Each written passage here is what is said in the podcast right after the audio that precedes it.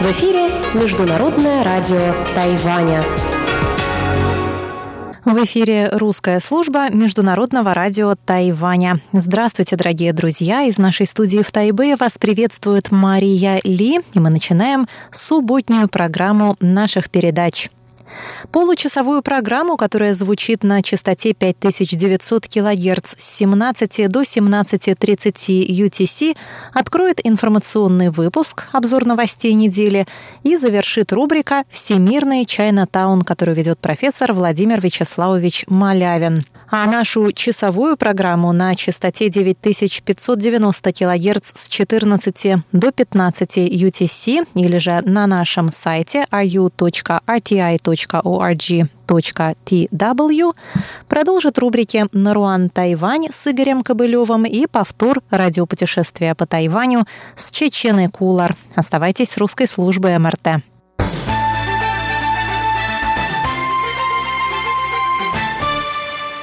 Приступаем к обзору событий этой недели. В демонстрации в поддержку Гонконга в Тайбе приняли участие более 100 тысяч человек. Демонстрация прошла 29 сентября. Участники поддержали протестующих в Гонконге и заявили, что Тайвань и Гонконг находятся в одинаковом положении в условиях угрозы со стороны Китая. Демонстрация была организована Гражданским фронтом Тайваня, Тайваньской молодежной ассоциацией за демократию, Национальным студенческим союзом Тайваня и гонконгской организацией Hong Kong Outlanders. Акцию также поддержали более 200 гражданских союзов и молодежных организаций. Многие участники демонстрации были одеты в черное – униформу протестующих в Гонконге. Демонстранты собрались у здания законодательного юаня, скандируя лозунги «Освободим Гонконг», после чего направились на центральные улицы Тайбэя. Участники демонстрации вышли на улицы, несмотря на проливной дождь. Один из них заявил, что непогода – ничто по сравнению с тем штормом, с которым сталкиваются жители Гонконга. Организаторы акции сообщили, что в воскресной демонстрации приняли участие около 100 тысяч человек. Порядок на улицах столицы Тайваня обеспечивали 800 офицеров полиции. Однако, несмотря на присутствие полицейских, гонконгская активистка и певица Денис Хо пострадала от рук прокитайских активистов. Во время интервью тайваньским СМИ на нее вылили красную краску. Нарушителей закона задержали.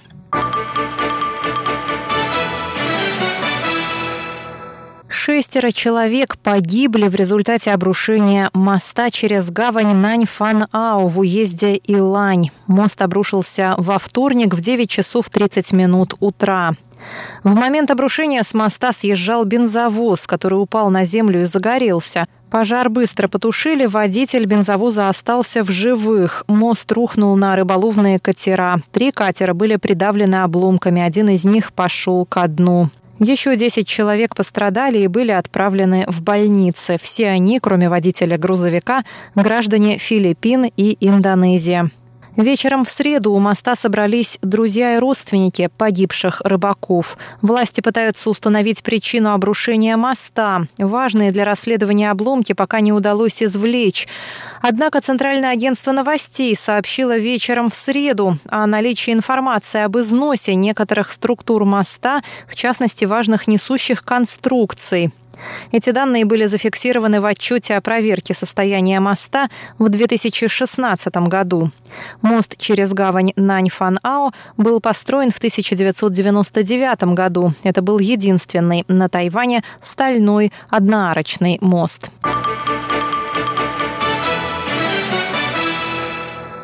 Сообщается также о 12 пострадавших в результате тайфуна Митак, который проходил мимо северного побережья Тайваня в понедельник вечером. Всем пострадавшим была оказана первая помощь. Во время бури было отключено электричество более чем в 42 тысячах домов и квартир, и в 7 тысячах домах электричества не было почти всю ночь. Эпицентр тайфуна прошел в 110 километрах к северо-востоку от уезда Илань в понедельник вечером. Во вторник штормовое предупреждение на суше было снято, хотя Центральное метеорологическое бюро предупредило о возможных сильных порывах ветра и высоких волнах на побережье. Власти Тайваня также предупредили предупреждают, что за отказ покинуть опасные прибрежные зоны во время тайфуна нарушителям грозит штраф до 250 тысяч новых тайваньских долларов. Это примерно 8300 долларов США. Сообщается, что во время тайфуна Митак многие жители прибрежных районов, включая рыбаков и любителей пофотографироваться на фоне высоких волн, игнорировали призывы сотрудников береговой охраны отправиться в укрытие.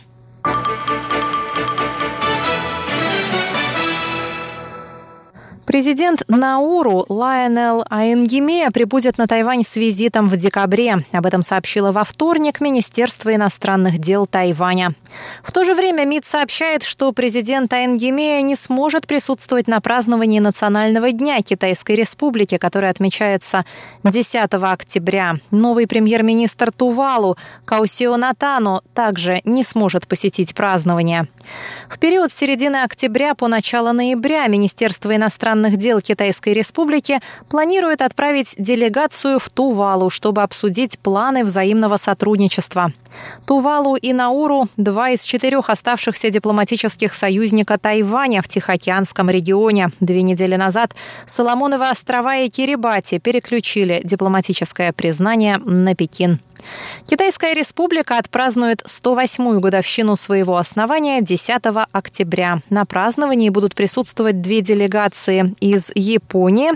И, как стало известно позднее на этой неделе, премьер-министр Эсватини посетит Тайвань на празднование двух десяток. Премьер-министр Амбрузе Мандвулу Дламини возглавит делегацию на Тайвань, которая посетит торжественные мероприятия по случаю Национального дня Китайской Республики. Делегация пробудет на Тайване с 7 по 11 октября. Этот визит станет первым для Дламини на Тайване в качестве премьер-министра. Тайваньско-африканская ассоциация бизнеса также проведет мероприятия для привлечения тайваньских инвестиций в эту африканскую страну. В конце сентября на Генеральной ассамблее ООН в Нью-Йорке Дламини выразил поддержку участию Тайваня в ООН и подведомственных ей организациях.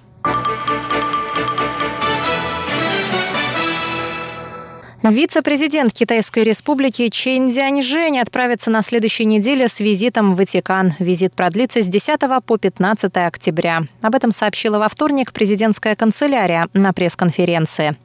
Чень возглавит делегацию, которая будет присутствовать на церемонии канонизации блаженного Джона Генри Ньюмана. В ходе визита Чейн также встретится с папой римским Франциском.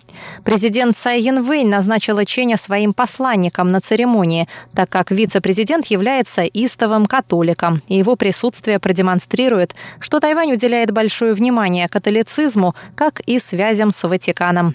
Визит вице-президента в Ватикан также станет доказательством прочности 77-летней дружбы между двумя странами.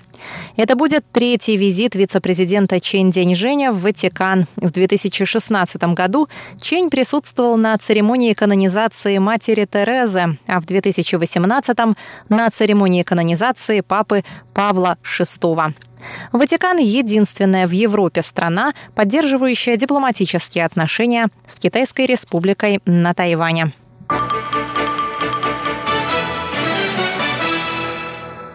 Совет по делам материкового Китая Китайской Республики на Тайване вновь подчеркнул 1 октября, в день 70-летия КНР, что Тайвань не принимает формулу «одна страна, две системы». Лидер КНР Си Диньпин выступил во вторник с призывом к полному объединению страны в обращении к Макао, Гонконгу и Тайваню. В ответ на это заявление в Совете раскритиковали КПК за ее политику и пренебрежение правами человека, а также подчеркнули, что Тайвань никогда не являлся частью КНР, его официальное название – Китайская республика. В Совете добавили, что принцип «одна страна, две системы» не подходит для развития взаимоотношений между двумя берегами Тайваньского пролива, и жители Тайваня не примут эту политику. КНР должна последовать примеру Тайваня и провести демократические реформы, сказали в Совете. Пресс-секретарь Демократической прогрессивной партии Сюэ Чен И выразила позицию своей партии, сказав, что агрессивная политика Китая не вызывает положительного отклика в сердцах жителей Тайваня. Законодатели от партии Гаминьдан также не приняли формулу «одна страна, две системы», однако отметили, что поддерживают консенсус 1992 года, согласно которому существует один Китай и разные интерпретации сторонами этого понятия. Депутаты Гаминьдана также раскритиковали антикитайскую позицию ДПП и добавили, что если партия выиграет президентские выборы 2020 года, то своей политикой они поведут Тайвань к мирному процветанию на основании вышеупомянутого консенсуса, который является основным условием для развития будущих отношений двух берегов Тайваньского пролива.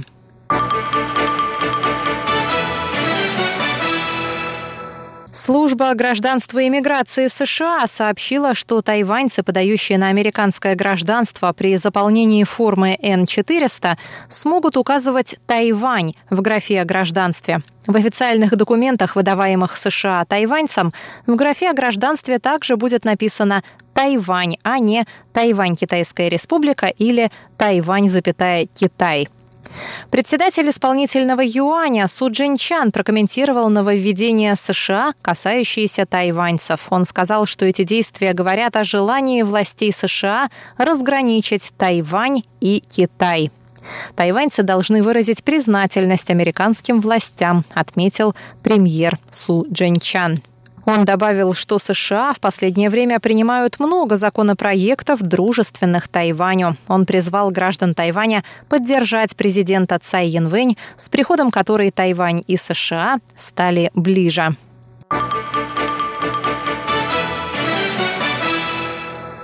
Президент Китайской республики Цай Янвэнь встретилась 4 октября с родственниками погибших пожарных. Накануне на одном из заводов в районе Дая в Тайджуне произошел крупный пожар, при тушении которого погибли сотрудники пожарной службы. Цай Янвэнь сказала, что гибель доблестных пожарных – большая утрата для тайваньского общества. Она пообещала, что правительство позаботится о семьях погибших и окажет необходимую помощь. Президент также призвала следственные органы провести тщательную проверку происшествия и готовности противопожарного оборудования.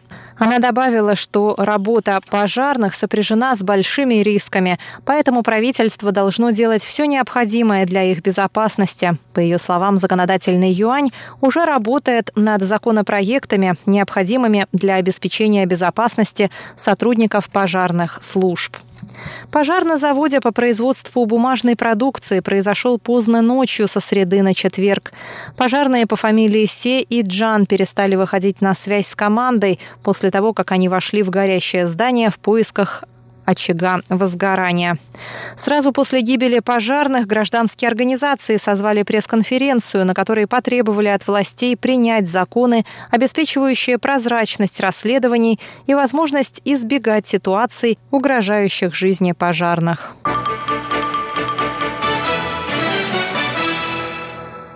Петиция об установлении дипломатических отношений между Германией и Тайванем, размещенная на сайте Бундестага, набрала необходимое количество подписей для рассмотрения парламентом. К 4 октября под петицией подписались более 53 тысяч человек. Петиция была направлена в парламент 31 мая, после чего была опубликована на сайте Бундестага для сбора подписей. Автор петиции считает, что непризнание Тайваня со стороны Германии несправедливо. Тайвань стал настоящей демократической страной, как и Германия. Однако Германия установила дипломатические отношения с Китаем, а не с Тайванем, что вводит в замешательство, считает автор петиции. Кроме того, несмотря на то, что власти Китая повинны в смерти более тысячи человек в результате волнений на площади Тяньаньмэнь, эта страна является членом ООН. Представитель Тайваня в Германии Се Джи Вэй сказал, что благодарен гражданам Германии за поддержку. По его мнению, эта петиция отражает нынешнее настроение в германском обществе.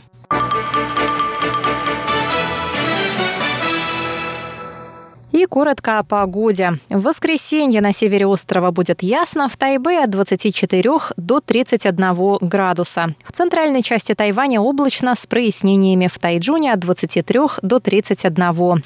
А на юге грозовые дожди. В Гаусюне от 24 до 31 градуса. Обзор новостей недели для вас провела Мария Ли. Всего вам доброго. Оставайтесь с русской службой МРТ.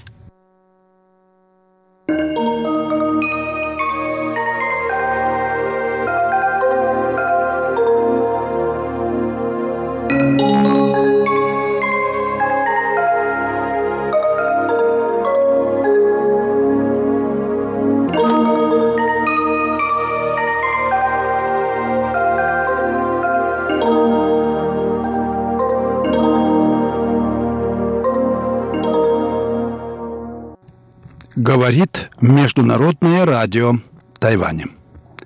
Здравствуйте, дорогие радиослушатели. В эфире передача «Всемирный Чайна-таун». У микрофона Владимир Малявин. После трех передач, посвященных феномену телесного знания, его природе – я хотел бы начать эту передачу с некоторых выводов, которые можно извлечь из того, что было сказано мною раньше на эту тему. Что означает вот это присутствие телесного сознания, которое превосходит, устраняет привычную нам всем оппозицию субъекта и объекта, идей и вещей и вводит нас в мир внутренней преемственности одухотворенной жизни, в которой есть действительно активирующее и активируемое измерение. Однако в нем нет разрыва между субъектом и объектом.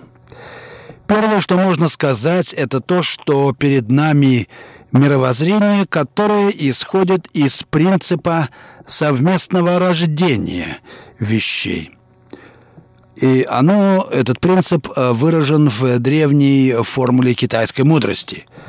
«Соответствуй всему в том, что таково само по себе». По-китайски «инву цзирань» – очень емкая и многозначная формула – но пока мы, э, я не буду на ней подробно останавливаться, важно только отметить, что в этом мире все самобытно в меру соотнесенности с другим. Или, говоря другими словами, все есть ровно настолько, насколько не есть. Второе. Мир в традиционном китайском представлении воистину сложен – он есть не просто неисчерпаемое разнообразие жизни, но он складывается из себя и в себя, сам себя хранит и сам в себе выражается. Поэтому в нем внутреннее и внешнее, сокрытое и явленное, дух и вещи друг друга оберегают пользуясь словами тоже традиционной китайской формулы. Его принцип – самопорождение через творческое преображение. И регулируется он, так сказать, радикальной инверсией. Самое внутреннее преломляется, но едва ли и выражается в самое внешнее. Внешность внешнего равнозначна декоруму, атрибутам – социального статуса, не зависящим от воли их обладателя. Ну и третий пункт – это великое единство сущего и несущего таится в неопределимой глубине опыта и образует ось личного преображения, где критерием совершенства выступает именно степень единения духа и тела и в конечном счете жизненная имманентность. Этим объясняется отсутствие в Древнем Китае сколько-нибудь разработанных технических приемов духовной и телесной практики. Последние, по сути, сводятся к расслаблению, забвению тщетной работы ума. И из идеи превращения как высшей реальности вытекают три важных следствия для знания и практики. Во-первых, превращение спонтанно, оно предваряет предметное бытие и потому недоступно проективному мышлению. Ему можно лишь довериться и исследовать. Во-вторых, оно выступает как граница сущего и несущего, охватывая то и другое. В-третьих, превращение уравнивает сущее и несущее, постулируя наличие скрытой, но безусловной преемственности между несходными величинами.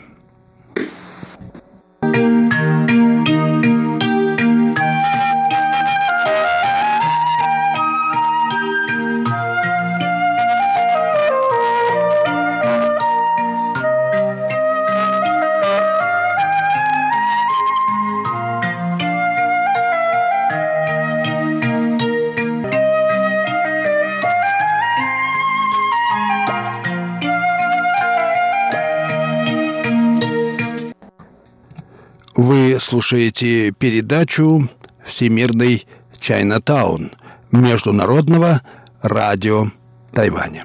И я, ведущий этой передачи Владимир Малявин, продолжаю свой рассказ о природе телесного знания. Исходя из только что названных мною трех аспектов превращения как сути жизненной реальности и природы телесного знания, мы можем говорить о единстве знания, морали и действия. Оно является действительной основой телесного сознания. Оно контрастирует с принятым в западной литературе разделением телесного существования на физическое тело и тело субъекта, между которыми нет реальной преемственности. В середине XX века эта оппозиция дополнилась так называемым этическим телом, в котором воплощается связь индивида с другими субъектами. Однако появление третьего модуса телесного бытия не добавило устойчивости его, его общей конфигурации – отдельные аспекты телесности фактически существуют порознь и скреблены, по сути, случайными связями. В китайской мысли, как я уже говорил, знание неотделимо от психосоматических процессов, аффектов, ритмов и резонансов, душевного равновесия, превыше всего преемственности в изменениях, метастабильности психики. По существу тело выступает воплощением жизненных метаморфоз, и его нельзя свести к статичным предметам, будь то физическая форма, идея или субстанция – в итоге китайская традиция не допускала противопоставления отдельных аспектов телесного существования. Чаще всего тело обозначалось в ней тремя терминами. Во-первых, термином «син», который относилось к внешней телесной форме. Во-вторых, «шень», которое наиболее близко понятиям субъекта и личности, но графически восходит к образу беременного тела и, строго говоря, не содержит в себе идеи субъектности, а указывает скорее на способность жизни продлевать себя в поколениях. И, в-третьих, это тело, которое обозначалось термином «тхи» и относилось больше к опыту сродства всего живого. Графический знак «тхи» состоит из э, э, знаков «костяк» и «жертвенная пища». Этот тройственный образ телесного существования исключал оппозицию сознания и тела и указывал на единение ныне живущих с предыдущими и последующими поколениями. Во всех своих проявлениях он утверждал приоритет, собственно, соматического измерения жизни – Классический пример такого подхода – выдвинутая древним конфуцианцем Мэнзе оппозиция малого, то есть индивидуального тела сяо-тхи и тела большого та-тхи, относящегося к потенциально всемирному пространству ритуального общения. Причастность большому телу удостоверялась у Мензе ощущением жизненной мощи. В даосизме сложилась многоступенчатая иерархия духовных достижений, и каждой ступени соответствовали определенные качества и облик тела. Даосы различали духовных, подлинных и высших людей, имевших разные тела и жизненные миссии. Первые имели опору во внешнем теле син и обретали облик пернатых небожителей. Вторые отождествлялись телом тхи и становились небесными чиновниками, а третьи лелеяли животворящее тело Шень и сострадание к человечеству жили на земле, чтобы, как сказано в даосских текстах, являть жизнь и смерть, то есть, как положено телу Шень, воспроизводить себя в череде поколений. Примечательно, что в Старом Китае в выражении «телесное знание» употреблялся именно термин «шень». В недавно обнаруженных текстах Тайди Цюань можно прочитать, например, «телесное знание выше умственного знания». В современной литературе же часто используется термин «тхи».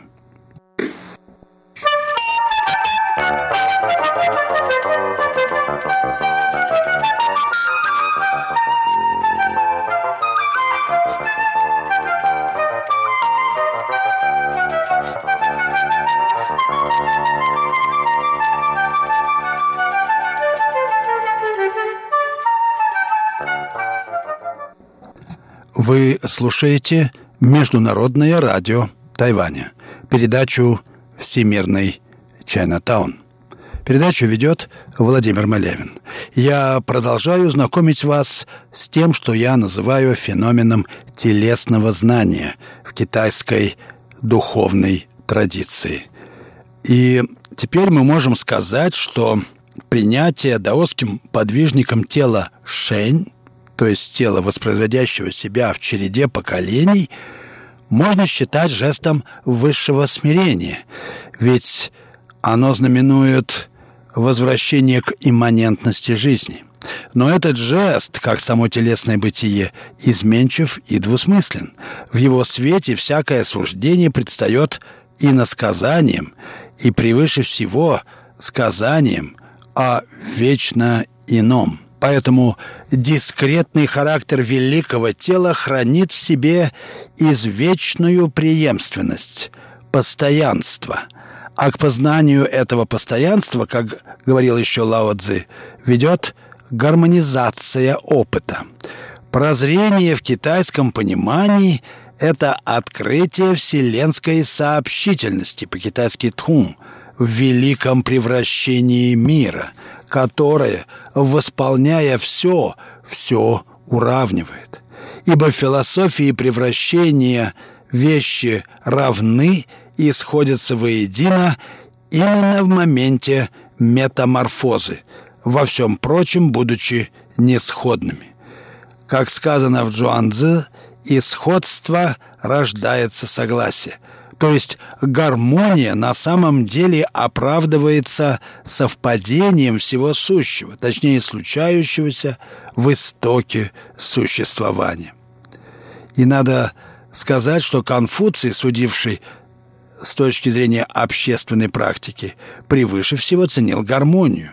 Способность жить в согласии была для него признаком благородства, тогда как низкий человек, по его словам, – предпочитает стадное единство. Укорененности гармонии в подобии, по крайней мере структурно, соответствовало традиционное в Китае двуединство тела эмпирического и тела, так сказать, онтологического, которое воплощает главное свойство первозданной телесности – скрывать себя, отсутствовать в себе для того, чтобы быть связью всего. К эпохе Средневековья за сущностным телом закрепилось название «тело истины» – «фа-шэнь» или «тело вне тела» – «шэнь-вай» – «шэнь», а за телом явленным – функциональное тело – «юн-шэнь». Последнее как раз и служило объектом поклонения и делало возможным традицию иконографии. Поскольку в китайской традиции духовное прозрение имманентно жизненной эмпирии, совершенствование по-китайски означало последовательное утончение восприятия, благодаря которому плоть и дух друг друга оберегали – Даосские наставники в особенности возражали против одностороннего увлечения духовным знанием в отрыве от телесного существования. Высшие святые в Китае возвращаются в материальный мир именно потому, что пустота пребывает в своем инобытии, и этот мир ценен как раз тем, что опустошает себя, или точнее, оставляет себя – чтобы вернуться к себе.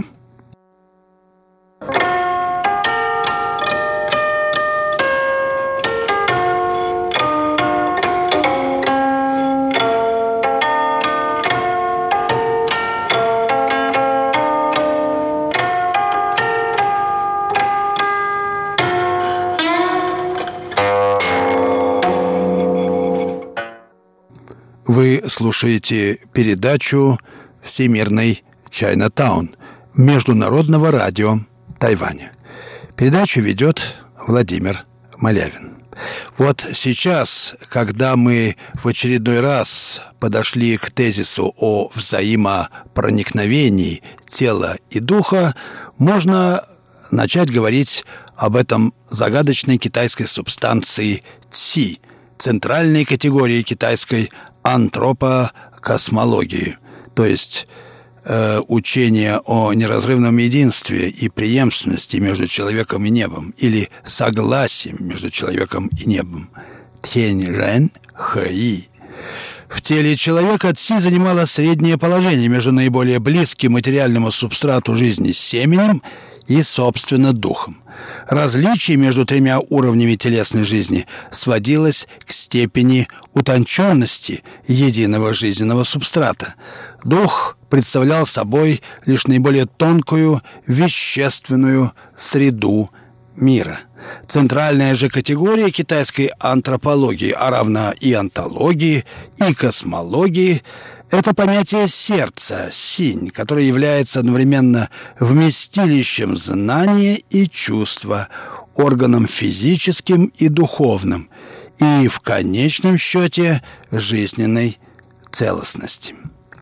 Еще одна важная, но сравнительно малоизвестная категория духовно-соматической практики в Китае представлена термином «лин», который на первый взгляд без надобности дублирует понятие духа шень.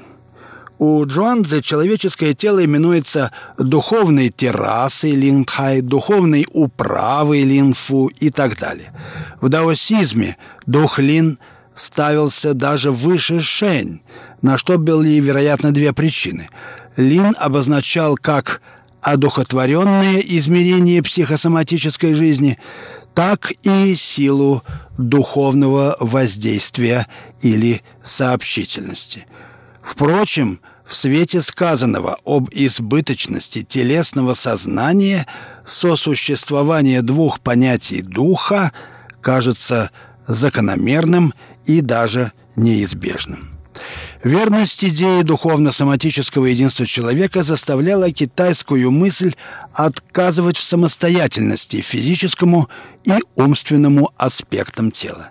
Китайская медицина, как известно, не придавала значения анатомии и видела в теле, так сказать, сетевую структуру, по сути, трансиндивидуальную и локализуемую в точках отверстиях каналов циркуляции жизненной силы, которые соединяют индивидуальное тело с вселенским порядком.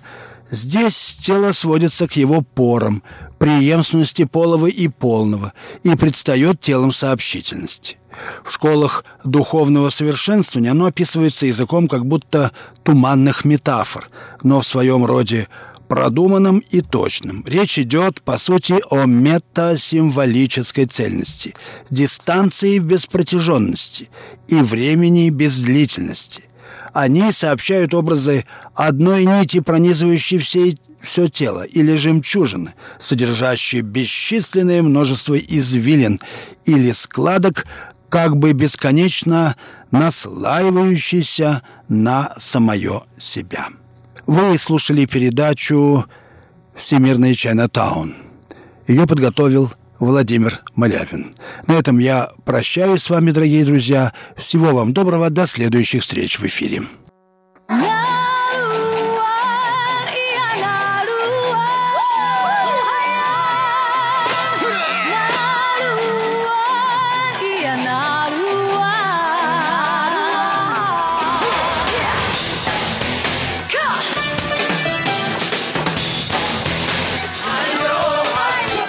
Добрый вечер, дорогие радиослушатели. В эфире передача «Наруань Тайвань» и с вами ее ведущий Игорь Кобылев. За череду предыдущих выпусков мы уже довольно близко успели познакомиться с коренным народом Тайваня Труку. В прошлом выпуске мы слушали песни, исполняемые во время охоты, собирания, пшена и нанесения татуировок на лица девочек. В нашем альбоме, впрочем, есть еще несколько композиций, посвященных татуированию – в первом исполнении мать успокаивает девочку, которой страшно и больно от этого ритуала. Во второй поется о некоторых табу татуировального ритуала, а в последней песне обязанности девушки, прошедшей этот ритуал. Давайте же послушаем эту серию исполнений. Лаке муни,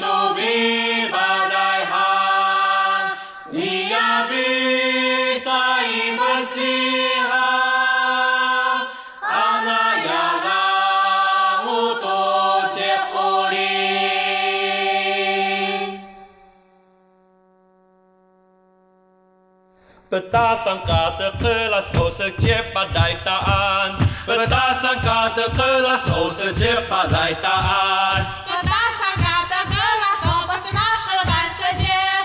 Betasangkate kelas o pasenakal gan sejep. Betasangkate kelas o puhun padai risau Betasangkate kelas o oh, puhun padai risau Ini petasi kelas o senana menama. Ini petasi petas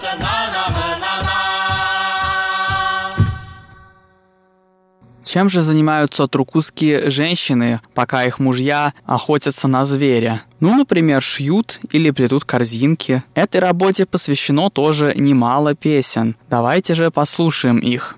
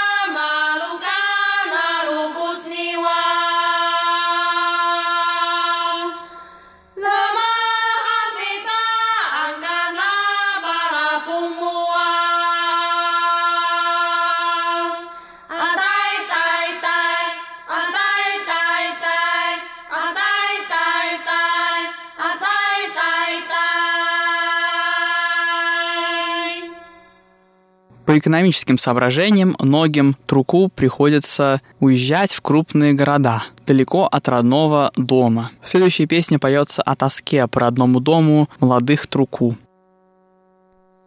记得记得明老啊，记得。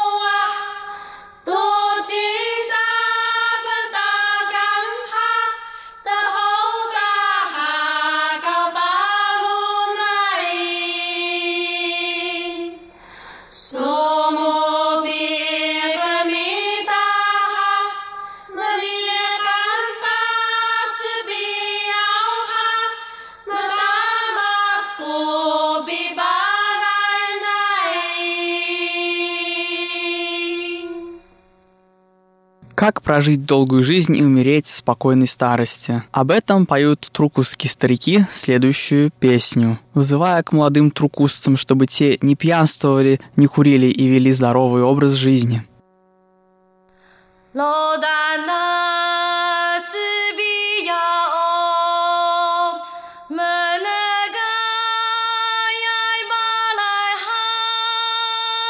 But she I buy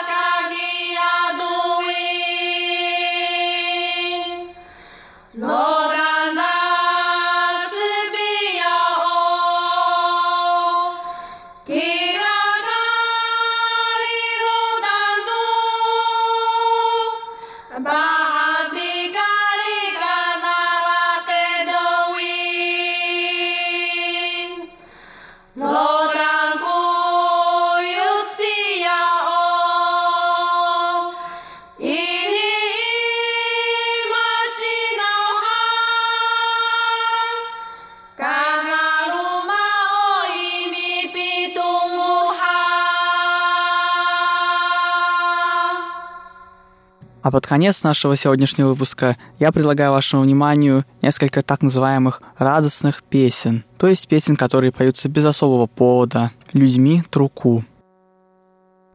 Hakaoto, Hakaoto,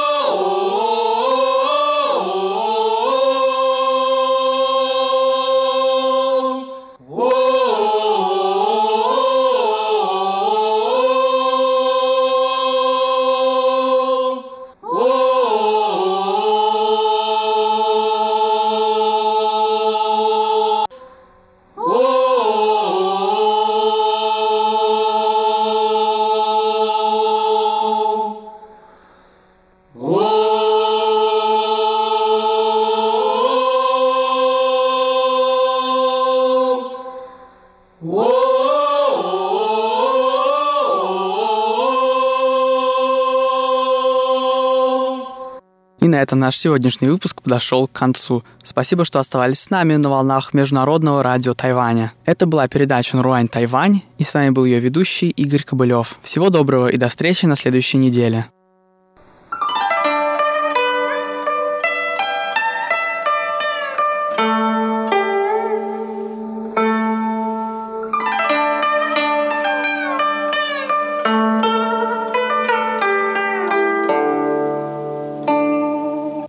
Здравствуйте, дорогие друзья! В эфире еженедельная передача радиопутешествия по Тайваню в студию микрофона Чечена Колор.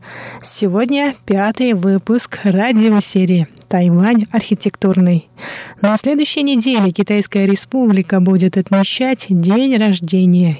Ей исполнится 108 лет. Каждый год на Тайване этот праздник отмечают с размахом. И в преддверии дня рождения Китайской Республики я решила посвятить этот выпуск истории президентского дворца в Тайбэе. Тем более в этом году дворец отмечает свой столетний юбилей. Тематическая выставка проходит в эти дни в здании президентского дворца, но об этом чуть попозже. А пока давайте узнаем, когда и зачем было построено это здание.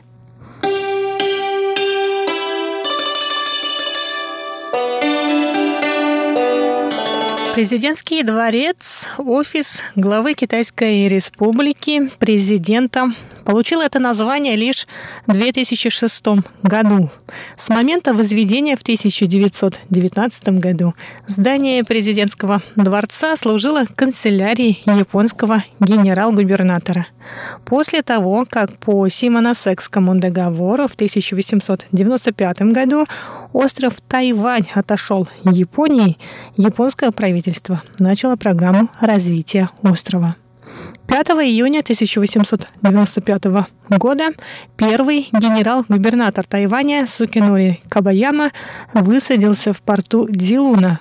Там же он создал временную канцелярию генерал-губернатора, которая размещалась в здании таможни. Здание таможни, построенное западными архитекторами, вполне подходило для целей канцелярии генерал-губернатора, но он решил все же переместить свою канцелярию в Тайбэй. Его выбор пал на здание администрации провинции Тайвань во времена правления Цинской династии. Этот комплекс зданий находился в старой части города вблизи района Симэнь. Однако и там генерал-губернатору не удалось задержаться надолго. В 1905 году в этом здании разгорелся крупный пожар, который нанес серьезный ущерб канцелярии генерал-губернатора. Здание цинской администрации находилось в плохом состоянии. Его деревянный корпус был сточен термитами. И для того, чтобы показать величие японского двора, было решено возвести совершенно новое здание для канцелярии генерал-губернатора на Тайване. Четвертый генерал-губернатор Гентаро Кодама объявил о планах строительства этого здания, а уже в 1919 году канцелярия перебралась в здание нынешнего президентского дворца. Место для возведения здания выбрали, основываясь на плане городского развития Тайбэя. Конкурс архитектурных проектов был проведен в два этапа в Японии в 1906 и 1907 годах. На первом этапе конкурса было отобрано семь финалистов, и этим людям было предоставлено больше времени для дальнейшей разработки своих проектов. Второй этап конкурса длился один год. Проект Китибея Судзуки, который изначально был фаворитом, был отклонен судьями, так как он слишком походил на дворец мира в Гааге. Второе место занял архитектор Угейзи Нагану. Однако судьи отбраковали и проект Угейди Нагану, так как он занял лишь второе место – Третьим архитектором этого здания стал Мацуносуки Морияма, который представил свой проект, основанный на идее Угиди Нагану. Основное отличие этих двух проектов было в том, что центральная башня у Угиди Нагана была шестиэтажным зданием, а Марияме предложил возвести одиннадцатиэтажную центральную башню. И таким образом на момент строительства это здание, центральная башня, стало самым высоким зданием на острове.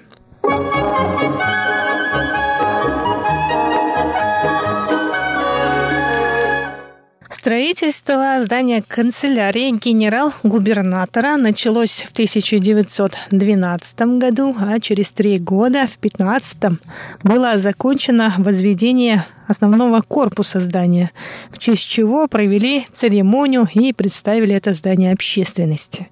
Строительные работы были завершены в 1919-м. Строительство канцелярии генерал-губернатора обошлось японскому двору в 2,8 миллиона японских йен. Центральная башня, которая была в высоту около 60 метров, окружена пятиэтажными зданиями. Тщательное внимание было уделено материалам, использованным для строительства канцелярии генерал-губернатора. Материалы были в основном местного тайваньского происхождения. Однако красный кирпич для облицовки и цемент, использованный для создания основной конструкции, были завезены из Японии и других стран. Японцы построили дворец генерал-губернатора в европейском стиле, так как в те времена европейские державы правили миром, а европейская архитектура считалась эталоном роскоши. В Японии к тому времени уже завершилась реставрация Мэйдзи, которая превратила отсталую аграрную страну в одно из ведущих государств мира, и японское правительство в этом смысле равнялось на европейские державы. К тому же, совсем недалеко от будущего здания генерал-губернатора Тайваня находилось германское консульство. Оно было построено в 1895 году в местечке Дадаучен и считалось самым роскошным зданием у берегов реки Даньшуй. Новые правители Тайваня решили, что канцелярия японского генерал-губернатора не должна уступать по красоте и роскоши консульству иностранного государства. проект здания канцелярии генерал-губернатора были включены передовые достижения науки и техники тех времен. В том числе было проведено электричество, телефонные и телеграфные сети. В здании также появились лифты, мусоросборные и отопительные системы. Лифты находятся в четырех углах здания, а также рядом с главным входом. Кроме того, лифт также был построен в центральной башне между шестым этажом и верхней частью. Во время Второй мировой войны здание канцелярии генерал-губернатора пострадало сильно из-за бомбежек. 31 мая 1945 года проходил так называемый рейд Тайхоку, тогдашнее название Тайбэя, и бомбы, сброшенные войсками союзных государств, попали в левую сторону и главный зал а уже спустя 45 дней после бомбежек Япония капитулировала. После капитуляции Японии здание оставалось нетронутым вплоть до 1947 года, когда администрация провинции Тайвань начала реставрацию. В ремонте здания были задействованы около 81 тысячи рабочих, которые за год, к концу 1948 года, завершили реставрационные работы. Этот момент совпал с 60-летним юбилеем Чон Кайши, поэтому здание переименовали в Дзешоугуань. Дзешо в китайском языке значит «пожелание долголетия». В течение 1949 года в этом здании размещался штаб военного командования, а в 50 году, после эвакуации гаминдановцев на Тайвань, оно стало канцелярией новых правителей – правительства Гаминдан. Название Дешогуань просуществовало до 2006 года. После этого здание переименовали в президентский дворец. В парадном зале президентского дворца сейчас проходят инаугурации президентов Китайской республики. А в этом году на первом этаже открылась выставка в честь столетнего юбилея этого здания. Посетители выставки могут подробнее узнать не только об истории самого здания, но и пополнить свои знания тайваньской истории. И на этом сегодняшний выпуск передачи «Радиопутешествие по Тайваню» подходит к концу. А я напоминаю, что видео о президентском дворце выйдет в начале следующей недели. Не пропустите. С вами была Чечена Кулар.